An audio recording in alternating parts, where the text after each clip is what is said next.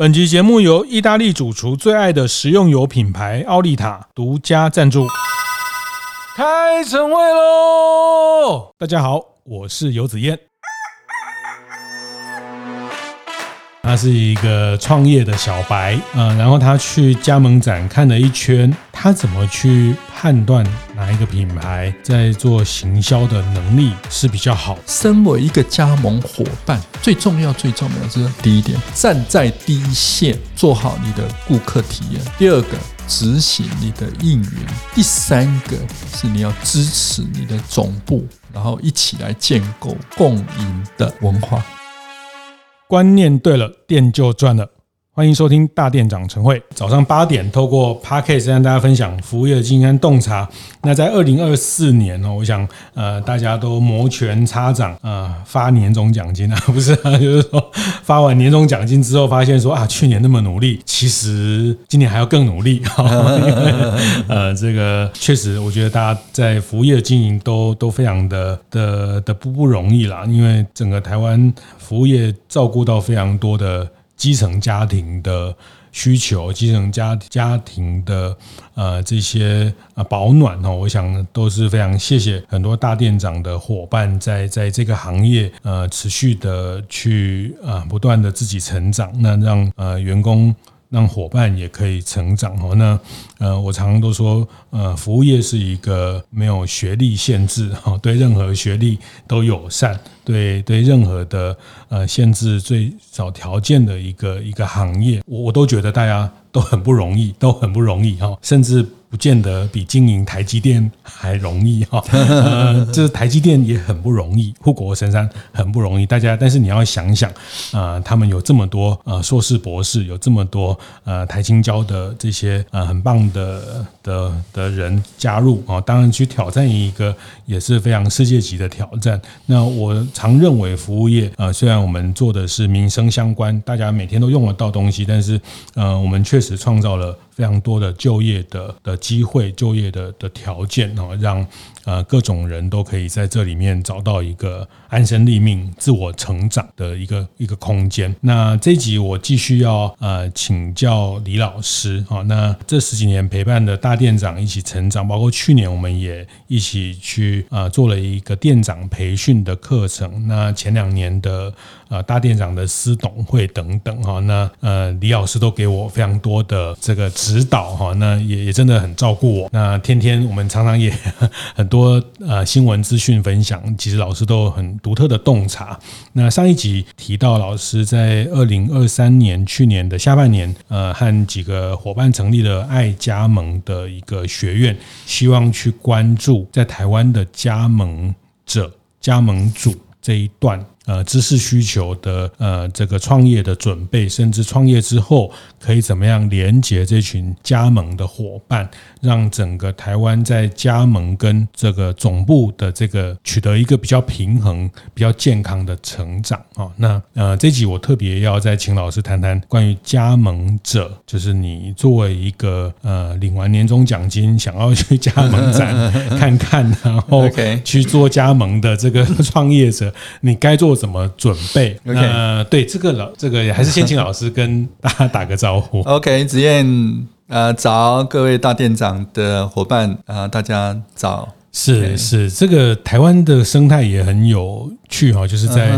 呃每年就是三四月这个叫春季展哈，然后就会有秋季展，大家就很多的上班族啊，想要呃转业创业，他们就会去加盟展看一看，对，对，哪一边的加盟金比较比较友善，或是加盟条件，这个是。这个在国外也有很多这样的加盟展吗？还是这是有有有有有加盟展都在世界各国都有这样的。不过我先扯一。个这个刚才讲到那个师董会，我们去年做那个师董会，呃，有一次林董跟我讲说：“哎，Steven，你知道为什么我想来做？我从大连大退休，对对，我想跟二代一起来做餐饮服务业。像嗯，你知道他的答案是什么？哦，他觉得做科技业实在是看不到客人，嗯，看不到你的末端客人，是啊，那有时候也看不到你最呃。”最上游的研发，嗯，你可能是在中间这一段，嗯，所以他觉得有点做了那么久了，看不到前，看不到后。OK，那 Anyway，我我觉得台积电非常非常伟大了哈。台湾讲没有台积电，当然。呃，很多优秀的，想能够在科技上能够能够发展的一些年轻人就比较没有机会，所以我不不是说他不不好，只是说服务业本身有他服务业迷迷恋的地方，让让年轻人迷恋。所以为什么你刚才提到，就是说加盟展，呃，每年都在春天的时候，大家呃有了一些钱，呃，就想去加盟展去看一看，看有没有什么机会。那这里面有一个迷失哦，我要提一下，就是说我们上一集有提到迷失这件事情。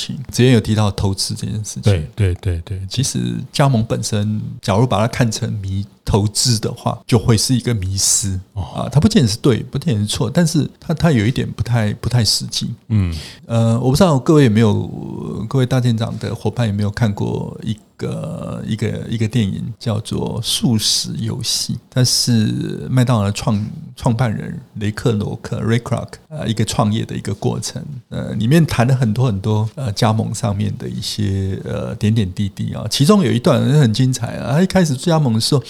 他就碰到很多呃，这招募加盟的对象的选择的时候，呃，这样的一个抉择。嗯，他有一段时间就选择他那些打高尔夫球的好朋友。OK，他在商场上一些有有资金的人来投资加盟。嗯，结果是一场灾难。嗯。OK，因为这些人他只做投资，他可能不是在第一线是服务客人，他也没有那个，他只看损益表啊，他对你的这个运营系统、对你的品牌的建构、对你的整个组织的这些企业文化，他不见得认同。嗯，他甚至于甚至于他也不去不去探究。他只看到最后，他的投资有没有一定的回报？是，所以你假如是把加盟当成一个投资，这里面就有很多地方要小心的地方。嗯，OK，加盟可能是一种投资，但是它绝对不完全代表投资。嗯，OK，好，那投资不能够取代加盟本身的这个权利义务的关系。嗯。嗯，好，这是第一个迷思，我想要先提出来的。是这个，也是在我们上一集谈到加盟这个这个啊 business，它基本上是一个双重的商业的性质。它是一个呃，上一集呃，如果还没听，我会特别建议大家先听一下上一集。我们谈到加盟是一个 B 加 B 哈，就总部加上加盟组，两个都是老板，两个都是 B，然后挂号起来 to C。的一个商业的形式，是那刚讲呃投资哦，其实还是蛮多人把加盟当做是一个投资的题目在在看待哈，啊这个呃三百万进去多久可以回本呢？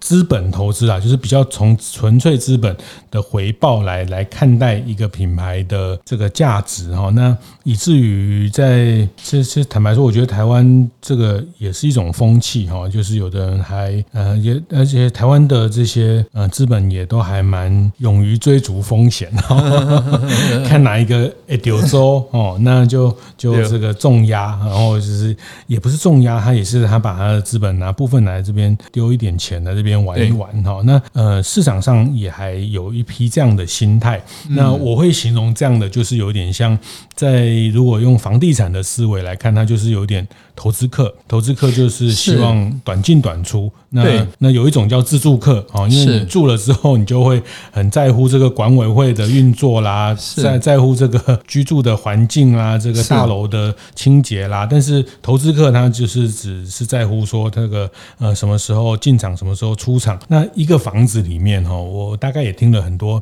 呃地产的朋友谈，如果一个房子里面呃这个投资的比例很高，其实它的居住品质是一定。是不好的，常常卖来卖去，然后常一下呃楼上楼下一个施工啊什么，就是就是它并没有办法形成一个比较好的生活感的一个居住的空间。嗯，对，那那我也想再澄清一下，就是说我并不是说投资这件事情在加盟不重要。它它其实是呃，在一个钱的管理上面，或者钱的运用上面，其实是呃蛮重要的一个角色。只是说你不能把它看成全部。嗯，OK。其实过去之前也知道，就是说过去这十几年，呃，我的学习很多是来自于 Money Market 钱的世界。因为我觉得在特别私募基金。都是非常优秀非常聪明的、嗯、非常不管年轻或年大，那个钱的市场基本上，嗯，它是非常容易流动的。是，所以它一定要需要速度很快，它一定要非常机灵，它而且它必须呃是要 smell the money，它要要闻到盐铜臭味，所以他们的这种反应跟他们对商业的判断，嗯。嗯，其实是蛮值得我们这些做实业的人，或者是我们做传统服务业的人去学习的。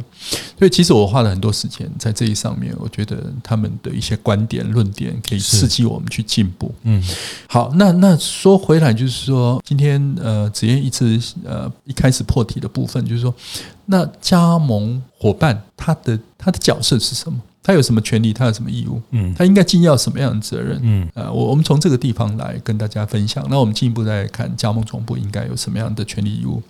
呃，我用简单的三点来来来来，希望能够比较简洁的来来来说明。身为一个加盟伙伴，最重要最重要的就是站在第一线，做好你的顾客体验。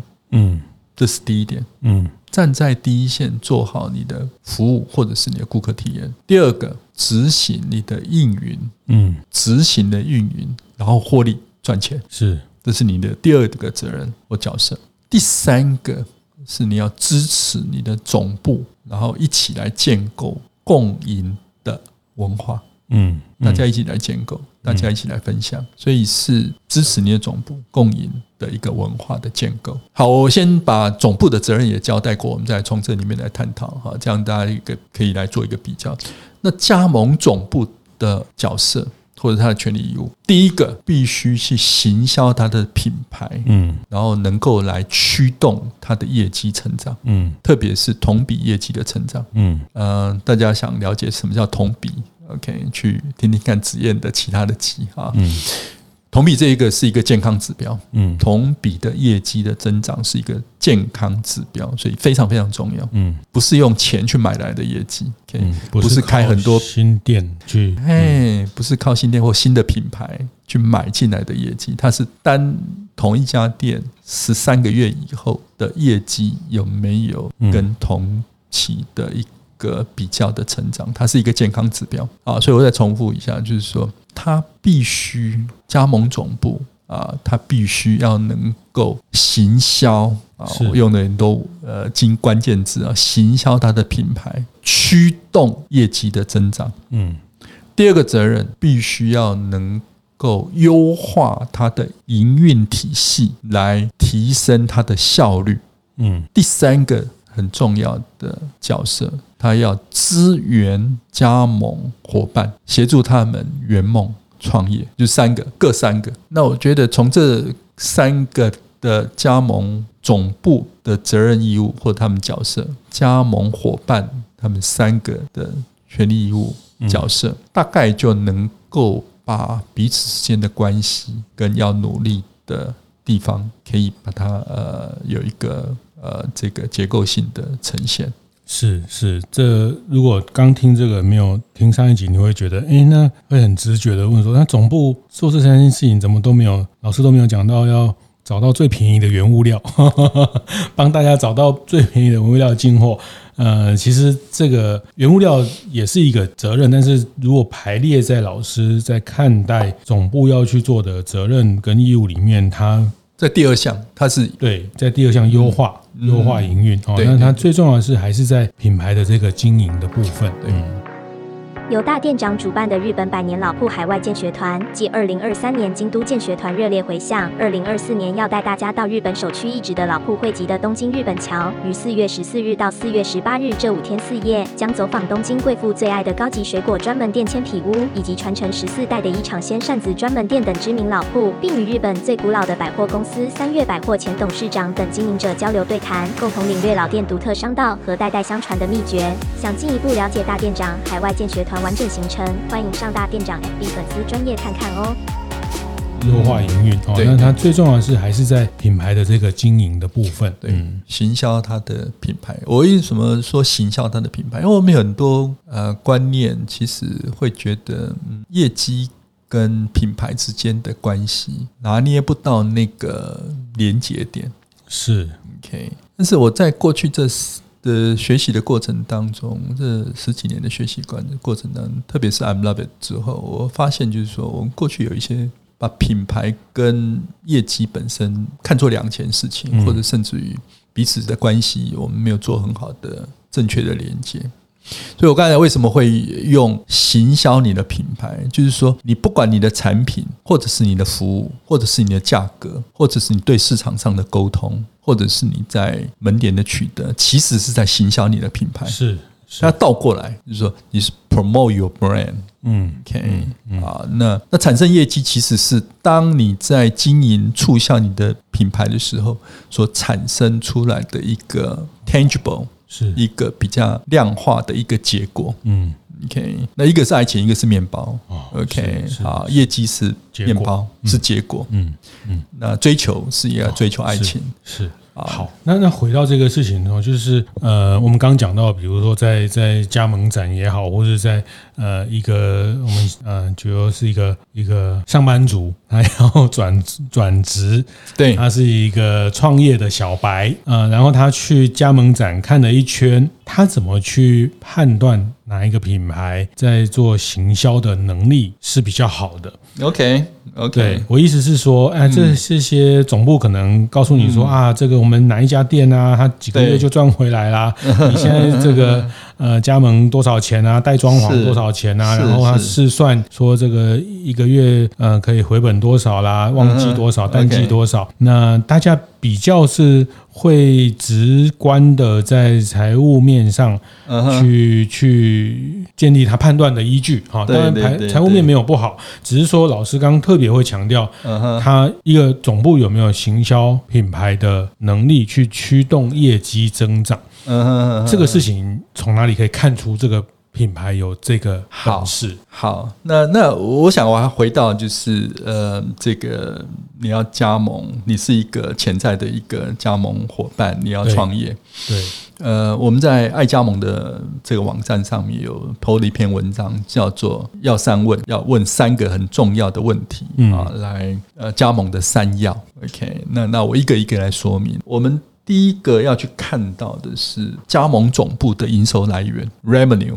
嗯，它的营收不是获利哦，营收的来源啊，这 revenue 跟 profit 本身啊，可能大家要做一点区隔，就是它的营收来源是什么？有营收呢，扣除它成本才是它的呃利润嘛，哈。那当然两个都重要，但是我们首先要看它的营收来源。那呃，有几个问题大家要注意的，就是说你在很多加盟的一些网站上看到，就是说，嗯，我加盟金打折。OK 啊，或者是我的免收加盟金，对，甚至于呃，我的原物料也都不做任何的这个收取啊。那哎，这个时候你要小心哦。嗯，那那他的营收来源是什么？他以便他探及？嗯，他假如他不赚钱，他怎么来服务你？是啊，所以那那你也要看，就是说，它是不是完全是来自于它的营收来源，是不是来自于所谓原物料的退佣？嗯，它是不是一个供应商的这个模式？嗯，它就是靠退佣来是它的营收模式。OK，所以我们在收加盟金，但是后面的加盟之后的这个原物料，哎，它可能是靠这个来获利。没错，没错，没错，没错。那另外一个你要去观察，就是说它的营收来源，它的直营，假如它有没有直营店，它直营本身有没有赚钱？那假如自己直营都没有赚钱，那怎么可能呃加盟？所以就是有几个观察点呢，大家要去看，就是说，假如你看到它就是在打折，加盟品牌就是免费啊，那那或者是它的获利来源完全是来自于呃原物料的退佣。或者是他直营店本身啊自己都不赚钱，那那这个时候你在选择这个加盟这个加盟品牌的时候，你就要特别特别小心。这是第一个要问。第二个要问的就是说，嗯，你你要去看到他的，你请他提供你一个获利的模型，嗯，你你。你很难说一定要他告诉你这个业绩多少，这个获利多少，但是你至少可以跟他讲说，你可不可以给我一个获利的模型？是在不同的商圈，你的获利的呃这样子的一个结果是什么？特别特别是要注意的，呃，是业绩跟毛利。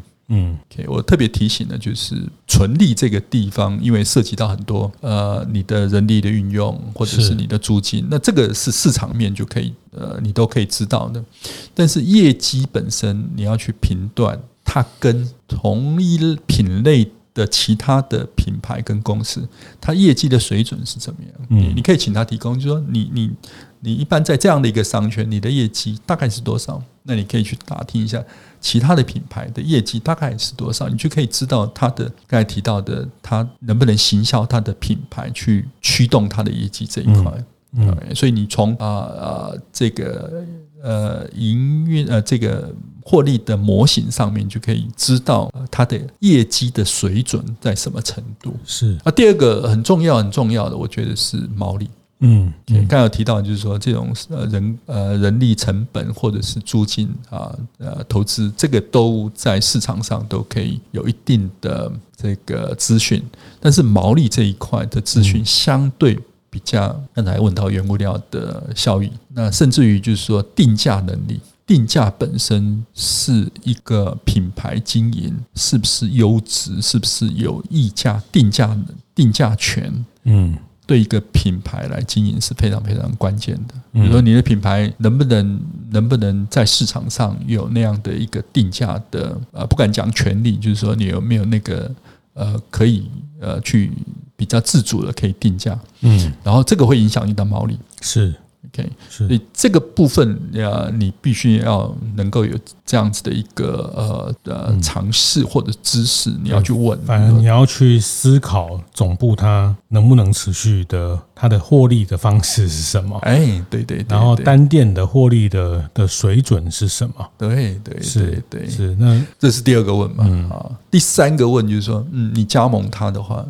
你有没有未来？未来是大家一起创造的啊，不是吗？是，但是你刚才有提到嘛，哈，就是说，嗯，我们也是一个投资，那我们有没有机会从一家店能够成长到第二家店、第三家店？然后它的单店有没有成长？就刚才讲同比嘛，哈，就是说它有没有未来？意思是它单店的成长的能力能不能不断的能够创新？嗯啊，那当然，我们台湾可能呃是市场的关系，所以大家可能比较是品类的策略上面比较强，品牌策略比较比较弱。是这个意思是什么？就是说，我们市场上常常看到很多，甚至于大的集团，他们不断的开很多的。品牌出来，它其实是一个品类品类。比如在火锅里面就开了好几种品牌，它只是在品类上的一个策略。嗯，或者是他从火锅开到烧肉、烧肉什么，他开到什么牛排之类的。OK，他只是在品类上面他很厉害，但是他至于有没有那个能力经营那个品牌，能够 forever young。OK，其实这个能力其实是比较欠缺的，我们比较欠缺这一方面的比较对一个品牌永续年轻的经营这样子的能力。那你选择一个品牌的时候，当然你能几个，只要能够选择看得到它的同比的成长，或者是它能够从你可以有一家店成长两家店，那代表它的在这个品牌的经营上面，它的驱动力是比较强的。当然，你也可以退而求其次去寻求啦，就是说啊，他假如这个品这一个品牌呃经营已经到了某一个这个呃这个满载的一个状况，嗯，他有没有能力开发新的品牌？是，那这个也是你可以选择的。他有没有副品牌？他没有其他的品牌可以让你有成长的空间？嗯，OK，所以这些都可以提供你去看，就是说，嗯呃，我要不要去看到我？这样的投资或我这样的经营是一个永续啊，是一个比较能够来做一辈子经营嗯的一加盟伙伴，要加盟总部。所以我觉得简单的就是三个问：第一个看营收，加盟总部的营收到底是来自于什么？那他只要一直在打折，那他的营收在哪里？他指的是原物料退佣，那他的关系是什么？啊，直营店都自己做不好，那当然。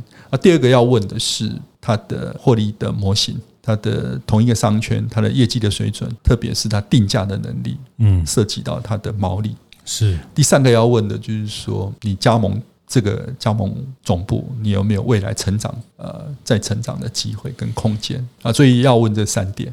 是是，这个老师刚也是很关键讲到哈，就是及台湾的餐饮市场或是加盟的这个大品类的策略啊，它可能在手摇、在火锅、在这个。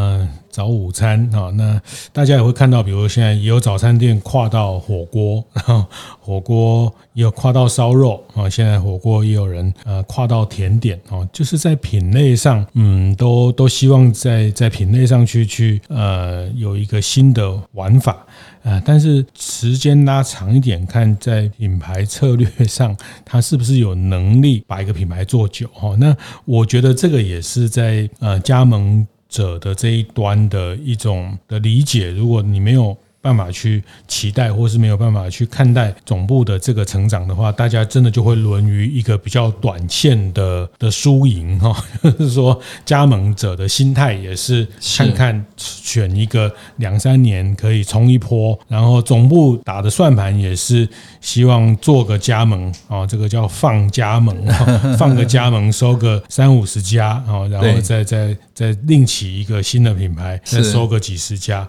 就是大家都在。这个短打里面，呃，输赢，然后其实看不到一个长期的。品牌策略的部分，是那他他最后就是嗯有赚钱，可能可以赚到一点点钱，但是会呃很多的瞎忙会在里面哦，但是也可能呃压错了就就赔钱了。他就 是最后就会为什么大家久了之后就觉得它就是一种一种财务的的游戏，或者是财务的一种一种呃选择哈。但其实呃这并不是一个很健康的加盟的生态。嗯嗯嗯嗯，是是，但是 大家有一点呃乐此不疲嘛。还是台湾怎么？呃，就老师是觉得这个这个现象后面，呃，其实两边都需要。对，这个也是，嗯，我觉得我为什么一直想去把这个加盟四点零能够透过爱加盟这个平台，能够有一个机会大家来探讨。我也不是说我们讲的一定都是对，我只是说大家一起来来探讨，能不能让我们那么好的一种加盟的商业模式，嗯。能够让它能够再进阶啊，因为我们上一集一一开始提到，其实加盟本加盟本身其实是一个企业的一个防腐剂，它是一个民主企业民主的一个机制，是，是那它会让我们永续，因为你一直会有一群人，一群加盟伙伴跟你做很。良性的互动，让你呃你在经营的过程当中，嗯、呃，能够不断的有新的刺激，不断有新的鼓励啊、呃，不断有新的呃 idea。因为第一线的加盟伙伴，其实他们在某一些呃创新上面的这个呃 idea 上面，其实可以给你一个不同的观点。这个我们都在国际品牌。大的这些呃连锁上面，我们都有很多很多的例子，很多产品的创新其实是来自于第一线，是 OK。所以这样子一个那么好的一个加盟体系，我们是不是能够在台湾能够有机会，大家透过一个比较呃理性的探讨。啊，当然我不是说 呃有一些这个网站上面不理性啊，只是说我们是不是能够稍微比较理性来探讨，到底深究加盟到底本身是什么，它的本质是什么，它的权利义务是什么？OK，然后后续他应该怎么样？彼此在选择的过程当中，能够做适当的选择。那有一些并不是不好，而是你选错，跟你不搭配的呃这个加盟总部。所以怎么样做好一个彼此之间的一个媒合或者是一个搭配？嗯，所以这个也是我想我们爱加盟本身未来想去想去经营的一块。是是，它它确实是一个可以做很长期的事业哈。那像呃，以在台湾也非常成熟的像便利商店，呃，其实这三十年、四十年下来，有的都都传到二代了哈。它是一个可以传承下去的一个。一个家家族的事业，那这是一个垂直的的可以往往下传承的事业。如果他呃健康的方式做的长期的的方式，那呃总部跟加盟主有共同的目标方向成长，这这是它是一个可以传承下去的的事业。那透过加盟，他可以去呃经营到的地方的资源，其实也也非常的多哈，因为他就是在在那个在地的一个很很深的经营哈。那呃，我记得那时候呃，老师也跟我分享过，比如说像呃，以类似像麦当劳这样的系统，他们在台湾在招募加盟主的时候，呃，虽然在当年大概十几二十年前。呃，就要大概快一千万的这个加盟金，但是呃，也不是你有钱就好，就是我们刚呃谈到的，不是有钱他会看看你在这个社区的呃人脉的经营，在社团里面的一些呃 credit 等等哈，就是你在社会上，你在社区，你在这个呃家长会也好，或者在社区协会也好，或者在呃当地的一些呃这个 credit 是不是呃 qualify？其实这个品牌要考虑的，它它不完全就是你能拿出一千万，拿出两千万就能开两家，呃，不是这一件事情，它必须要考虑到很多这样的的一个方式。其实，呃，放大来看，如果每个产业也都是需要靠呃加盟或是所谓的嗯这个这个呃经销的，像汽车产业的这种经销商，也是一种加盟的概念。没错没错，因为它在地的。耕耘在地的呃资源非常的的丰沛，然后它可以协助这个品牌成长哦。那呃这个是往往下延伸，它确实是一个好的可以做很长期的的事业。没错。那呃我我在日本有看过，像他们比如说他在比如说在在这个啊这个新店或者在某一个地区呃在某一个区里面做了。第一个品牌之后，他可能会跨业别做另外的品牌的的这个专业加盟的这个角色，比如说他他先做了一个餐饮，哎，他可能也可以做房重，他也可能可以做这个呃手摇茶，他一套的嗯人力或是说一个加盟的呃专业，他其实可以服同时服务好几个不同品类，那他运用在地的资源，这个都是一个加盟事业做长期，他可以去去延伸。讲起来，他。是一门好生意，嗯，呃，而且刚才呃之前有提到那个嗯在地关系，我举一个讲一个例子啊，就是说九零年代呃美国在加州呃曾经发生过这种呃年轻的这个黑人啊在呃南加州这边有暴动，嗯，有一天晚上暴动结束之后，OK，大家突然发现那里的十几家麦当劳本身并没有被抢。并没有被砸，嗯，并没有被烧，是。OK，大家就很好奇啊，说怎么怎么回事？然后就去问在地的那个加盟主，在地的加盟主说啊，那些小孩子我都认识啊，那天晚上我就站在门口啊，是。啊，那那 我就跟他讲说，那个你们学校那个图书馆是我兼的哦。啊，你父母亲是谁，我都认识哦。OK，你你你你你砸了以后，我就没钱协助啊，你们的学校有建图书馆啊，或者是没有办法去呃协助你父母亲就业哦。OK，那结果这就啊这个抢砸烧的这个状况就没有发生，那就是一个 local identity。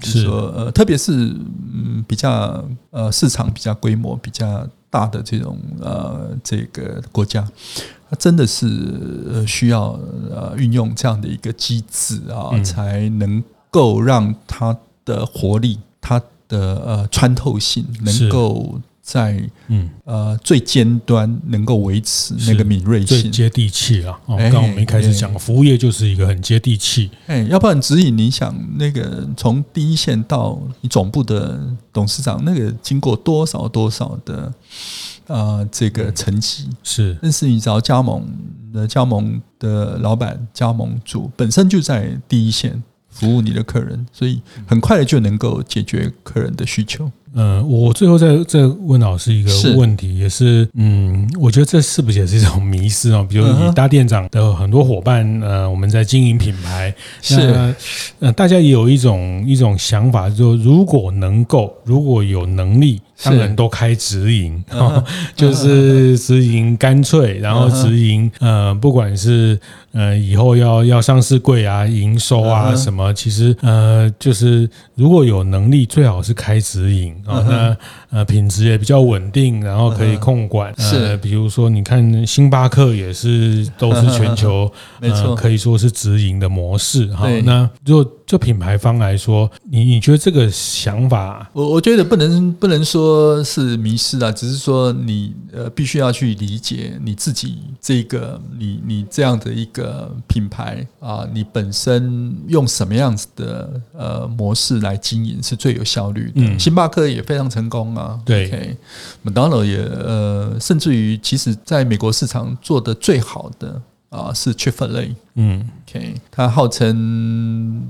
呃，要加盟它的话，比呃要考上哈佛大学都还难啊。那那所以呃，你必须选择，OK 啊，你要用什么样的模式来经营你的品牌，经营的这个公司？那没有一个一定要用什么模式。不过其中你刚才提到就是说直营啊，那我觉得直营其实也要思考的直营怎么样能够市场化啊，我们。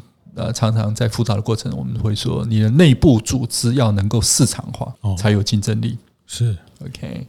那当然，加盟本身是一个市场化一个比较完整的机制。是，但是呃，直营本身也要思考，我怎么样能够让第一线的同仁。能够呃有他的权利义务，是。能够有他的活力，嗯，能够做决定，嗯，能够好好的，能够有那个呃热情去服务，嗯，啊，去创造品牌的第一线的体验，啊，这些都是需要透过市场化，okay, 市场机制本身可以不见得一定要走到加盟这一条路，嗯。嗯嗯，那那这个其实呃，我们过去也探讨过，直营怎么样去做一个比较有有市场化机制的一个建设，是，是啊，这是提供一个嗯呃一个小小的一个看法，是，是，所以呃，如果以为直营就可以一条边 哈，那可能也比较难在这个时代呃，或者说这个执行到末端哈，呃，但台湾已经很小，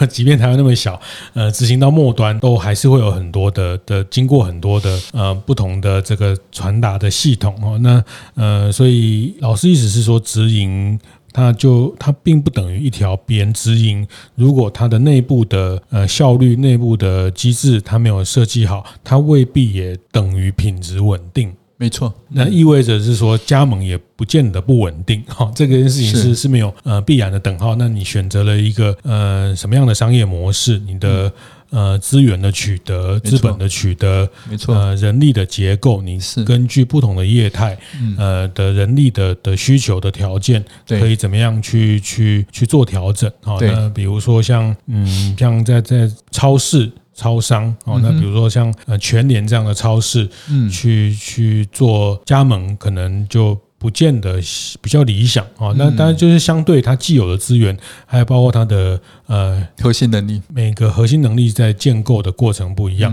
但这个也可能会有阶段性跟区域性啊，但这个还是真的要 呃多去思考哈。那呃有些东西当年对，也不见得现在就对。没错，没错，没错，没错，要 嗯不断的有所谓的 forever young，是是，你要你要永远。同时也要与时俱进，动态成长哦。那大家会说啊，这个当年八十五度 C 为例，他们在台湾都是加盟，然后走到美国就做直营啊。那因为上市之后等等，我想这些都都是一个很棒的个案。但是大家必须要去理解他那时候做这样的决策的条件。没错，没错，没错。那当然，我觉得时间拉得更长一点，其实可以回头来检视啊，包括呃，像刚刚讲八十五度 C 当年的加盟的这些，嗯。在台湾的这些店，它到今天的持续，它的这个获利的状况等等，嗯，其实大家都可以当做很棒的个案。没错，那这个也是提醒啦，或是分享。